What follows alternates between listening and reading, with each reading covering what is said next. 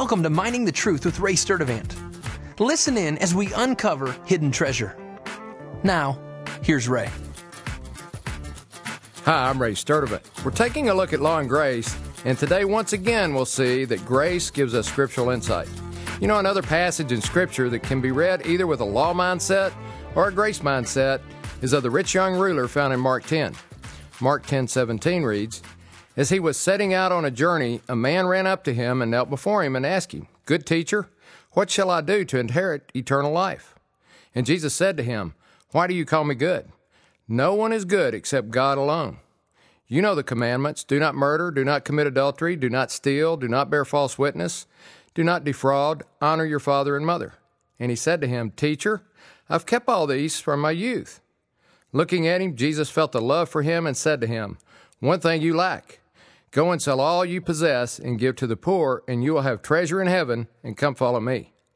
But at these words he was saddened, and he went away grieving, for he was one who owned much property. And Jesus, looking around, said to his disciples, How hard it will be for those who are wealthy to enter the kingdom of God. The disciples were amazed at his words. But Jesus answered again and said to them, Children, how hard it is to enter the kingdom of God. It is easier for a camel to go through the eye of a needle than for a rich man to enter the kingdom of God. They were even more astonished and said to him, Then who can be saved? Looking at them, Jesus said, With people it is impossible, but not with God, for all things are possible with God. The first thing we notice is that the rich young ruler called Jesus good teacher. The ruler doesn't acknowledge Jesus as Messiah, but merely as a good teacher. Jesus goes to work on him immediately with the law by stating that only God is good. In answer to the question of what do I do to inherit eternal life, Jesus brought up the Ten Commandments since the ruler asked what he had to do to gain eternal life. When anyone wants to earn eternal life, the law is the only answer to break them of this futile effort.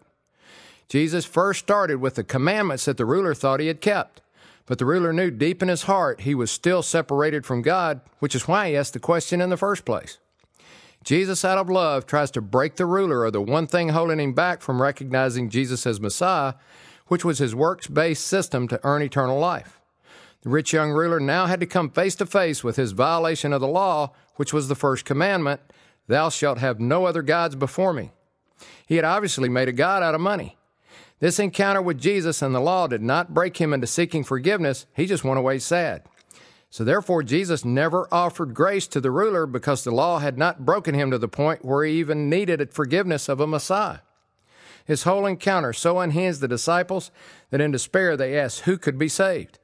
Jesus then gave the gospel of grace when he said, With people it is impossible, but not with God, for all things are possible with God. We now have our own choice in how we understand this passage. We can choose, like the rich young ruler, and see this passage as a gospel of works, in that we have to give up all our possessions to be saved.